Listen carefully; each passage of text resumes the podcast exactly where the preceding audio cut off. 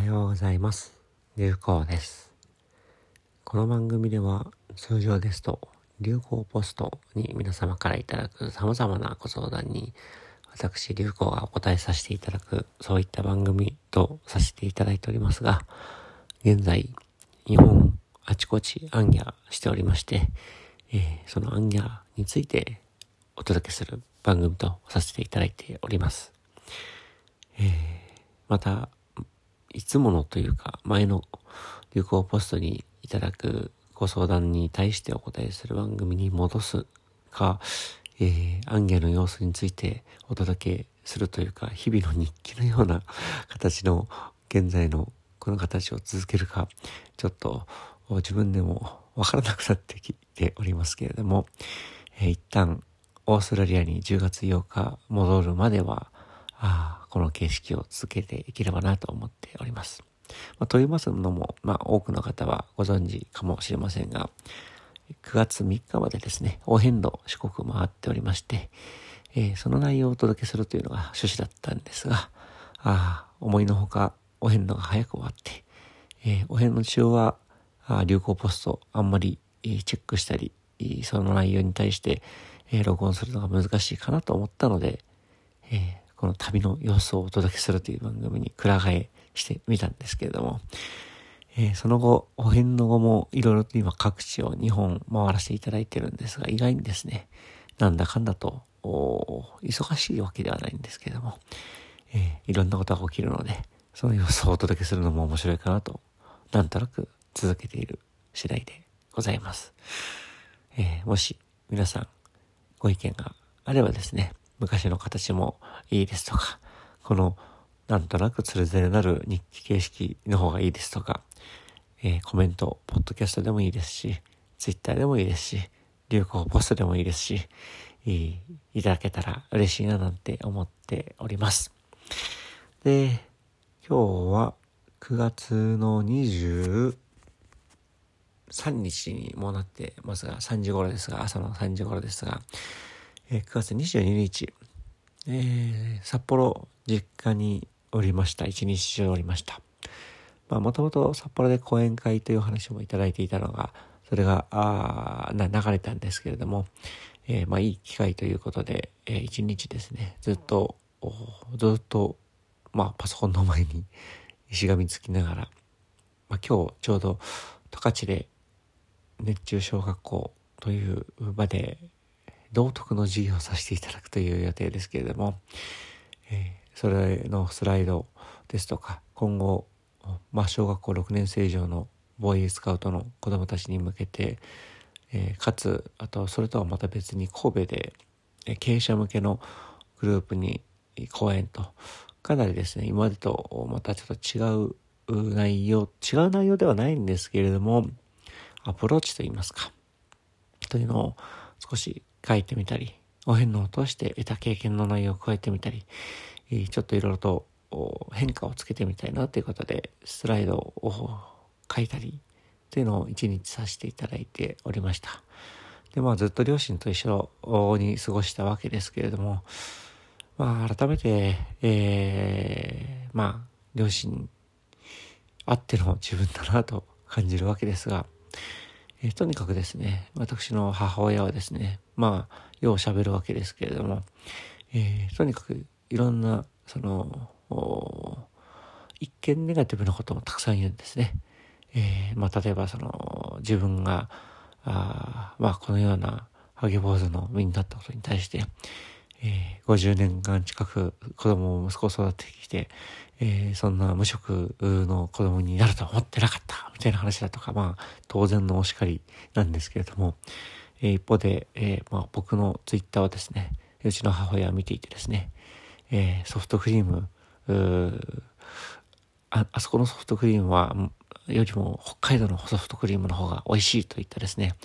えブッダ様がおっしゃる比較は益がない。意味がないということを散々ですね、えー、あっちの方がいい、こっちの方がいいっていうのを言ってみたりですね、えー、その直後にはですね、えー、そもそもソフトクリームだとか言ってる時点で押さないって言ってバッサリ切り捨ててみたりですね、えおっしゃっていたのはご自身なんですけれども、まあ、なんと言いますか、とても自由で明るいです。大体笑いながらそういうのを言うんですけれども。で、うちの親父はですね、それをただただ、あの、ニコニコニコニコ黙って聞きながらたまに愛の手を入れてですね、えー、そんなのは生きてる証拠だだとか、ああ、どうせ死ぬから大丈夫だ、だと、だとかですね。まあな、これは昔からなんですが、ある種達観したというかですね、えー、いい意味でその欲がないというようなことをよく言うタイプの人間です。まあ、この、なんでしょう、ある種の達観みたいなものっていうのは、まあ今の自分のこういった姿になったからこそなんですけども、おっしゃることはいちいちその通りだよなっていうのを痛く感じながらありがたい言葉だなと思っております。で、例えばですね、母親が昼ご飯用意してくれると。で、まあ、僕の親父と僕にですね、何がいいというと、二人揃ってですね、何でもいいという言い方をするんですね。本当に、本当に僕はそう思ってますし、親父もそう思っていて、二人ともそんなに食べる人間ではなくなってる。まあ、親父はもう80半ばでそんなに食べないですし、僕も、まあ、こういった生活をしてると別になくてもいいんですよと。な、なんだろう、ナッツがあるから大丈夫ですよっていうふうに言うと、母親はまあ、当然怒るわけですね。せっかくお前らのためにいいご飯を考えようっていうので、いい、ダメだこいつら、みたいなことを言いながら まあ、それでも何かしら一生懸命用意してくださるわけですが、そんな感じでですね、まあ非常に、何て言うんでしょう、今のこの、まあ、ある種欲にとらわれないという考え方ですとか、あ人間の静止感、生き死にに関しては、うちの父親から多分これは昔からだと思うんですがすごくベースとなるものをいただいてるなと感じる改めて実感した日日でありました。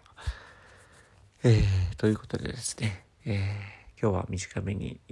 まあ今日は朝から十勝帯広ですね、えー、バスの方が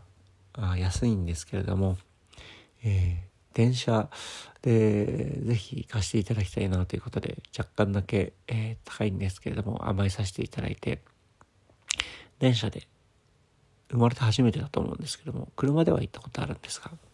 高速道路かな？電車で、えー、いろんな景色を感じりながら向かいたいなと思っております。寒いらしくてですね最低気温は10度切るということで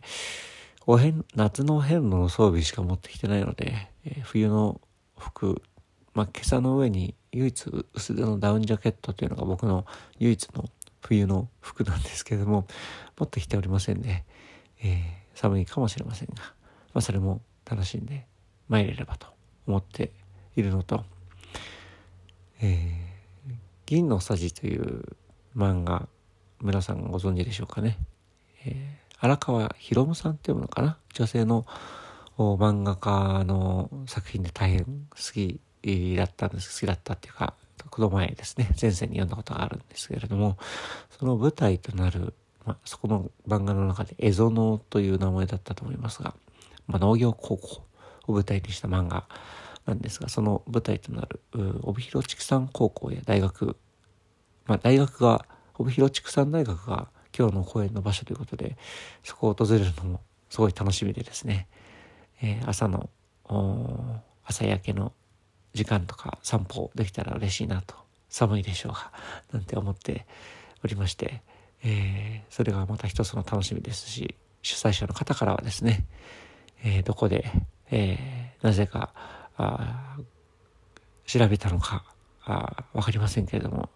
小野隆子がソフトクリーム好きと いうことで、美味しいソフトクリームたくさんありますよということのメッセージを事前にいただいておりまして、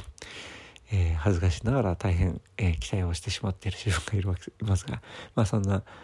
あ帯広楽しんでいければなと思っております。全然話を脱線しますが、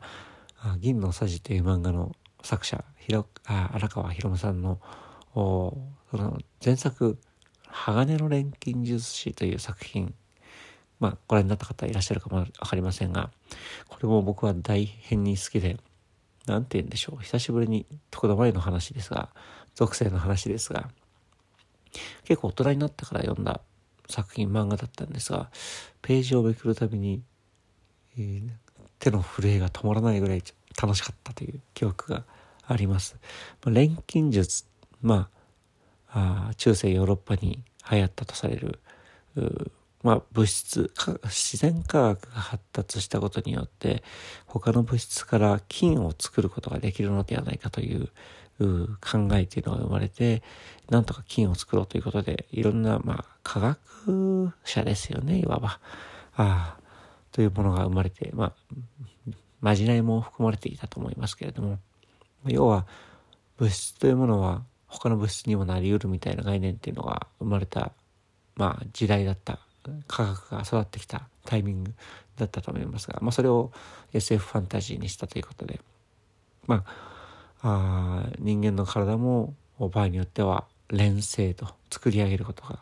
例えば土から空気からだとか作り上げることができるだとか、まあ、そんなような発想のベースにした作品なんですが、まあ、ある種その人間の生き死にも含めた静止感も含めて、えー、すごくですねうまく描きながら面白くなんでしょう。その世の中の、まあ、自然の真理断りじゃないですけれども、えー、万物はですね流転するじゃないですけれども 人間の体も滅びてまた別々に、バラバラになって他の生き物だとか他の、まあ、ものに変わっていく塊でしかないですとかあ今いる自分自身の体もですね他の場所にあった他の例えば土だとか空気中にあったものとか分子が集まってできたものってまあ当たり前っちゃ当たり前なんですが、まあ、そんな当たり前のことをですね彷彿させるような漫画でおすすめでございます。すいません。完全に脱線でありました。そしてその後の銀のさじという作品もですね、まあ生き物、食べ物としての生き物を育てていく、まあ、畜産高校ですので、えー、我々が普段いただく例えば豚肉だとかっていうのを豚育ててたりだとかその生き物食べ物になる生き物というものとどう向き合うかですとか、えー、そこから得られる喜びですとかあそれを育てる自然だとかとてもですね、えー、素晴らしい作品でおすすめであります確か荒川さんが帯広あたりかな酪農家の娘さんだったような記憶がありますけれどもおそんな作品勝手ながら おすすめさせていただきました。えー、ということでそんな帯広に参りたいと思っております。えー、ということでですね今日も皆様穏やかでさまざまな自然の小さきことにもですねありがたいな面白いなと感じるそんな時間が重なっていきますよ。流行でした。